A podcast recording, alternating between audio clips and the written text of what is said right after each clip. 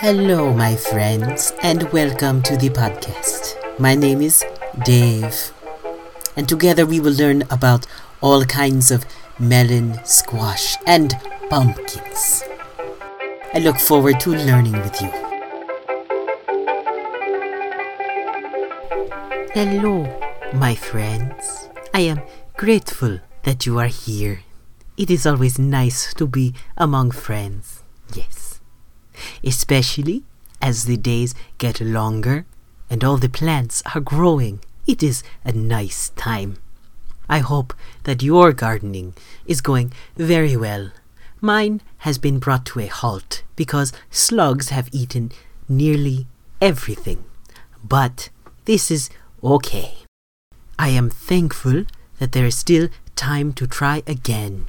And before I do, I will be looking into better ways to discourage the slugs from eating the starts. Now, it is not too discouraging, although it is very disappointing, because after all, I am a scarecrow, and so I know about scaring away crows, but I am not a scare slug. And so it makes sense that I will not know everything about how to deal with this potential danger to my plants. Now I hope that any setbacks you have with your garden or any of your endeavors will also be only disappointing and not discouraging.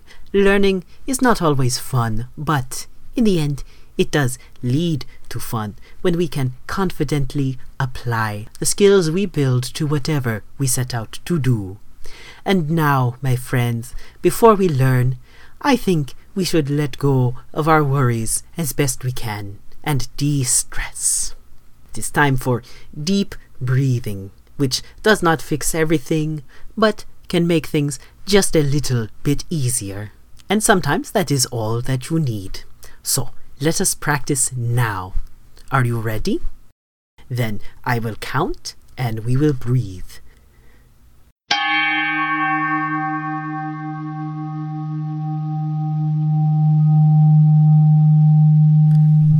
In. One, two, three, four, five. Hold it. One, two, three, four, five. Breathe out. One, two, three, four, five. And once again, breathe in. One, two, three, four, five. Hold it. One, two, three, four, five. Breathe out. One, two, three, four, five.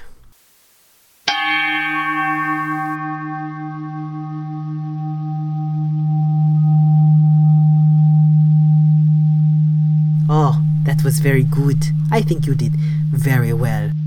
If you feel stressed still, this is okay. What is important is to try to let go so that you can relax. Over time, it will likely be easier and more effective whenever you do this. And now that we have done our de stressing, we are ready to learn about pumpkin bits, bits of pumpkin. It's time to learn about things going on in the world with pumpkins. The Giant Pumpkin Man is a blog all about growing giant pumpkins, and it is hosted by Jamie the Pumpkin Man. It is a good resource for tips and tricks to grow your own, or to enjoy watching his progress if you can't take part yourself.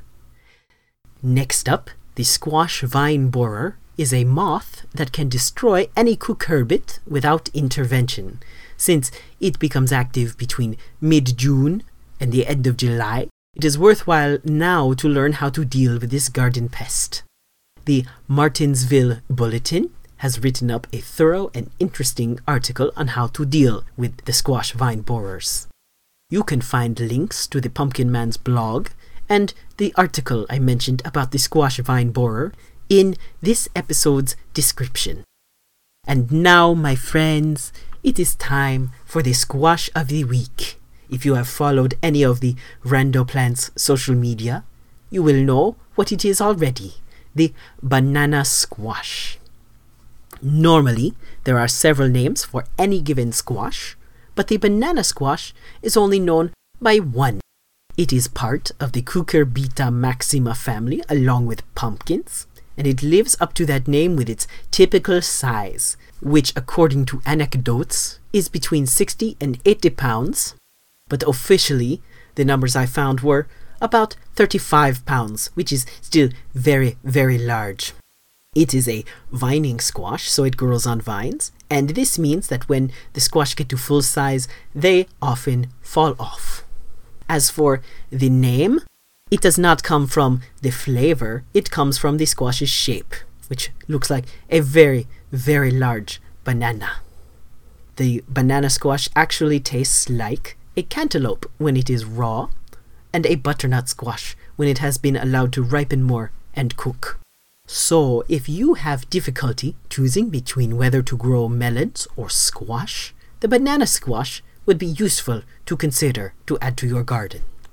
Now, where did the banana squash come from? Well, like all other Cucurbita maxima, it originated in South America.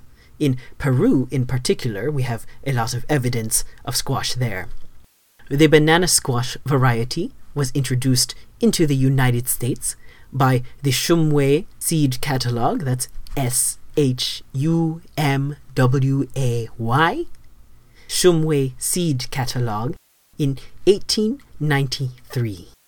It became very popular because it grows a lot of large squashes, which means a lot of food, until the acorn squash and other smaller individual portion sized squashes became widely available it does still have a good following and can be found today in specialty markets and from seed catalogs.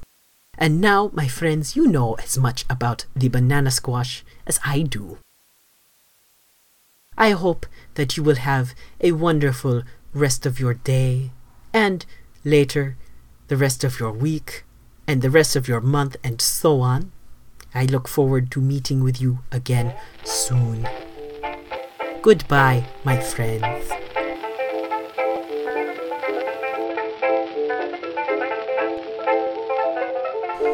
Hello, my friends has been brought to you by Rando Plants. Ourplants.wordpress.com.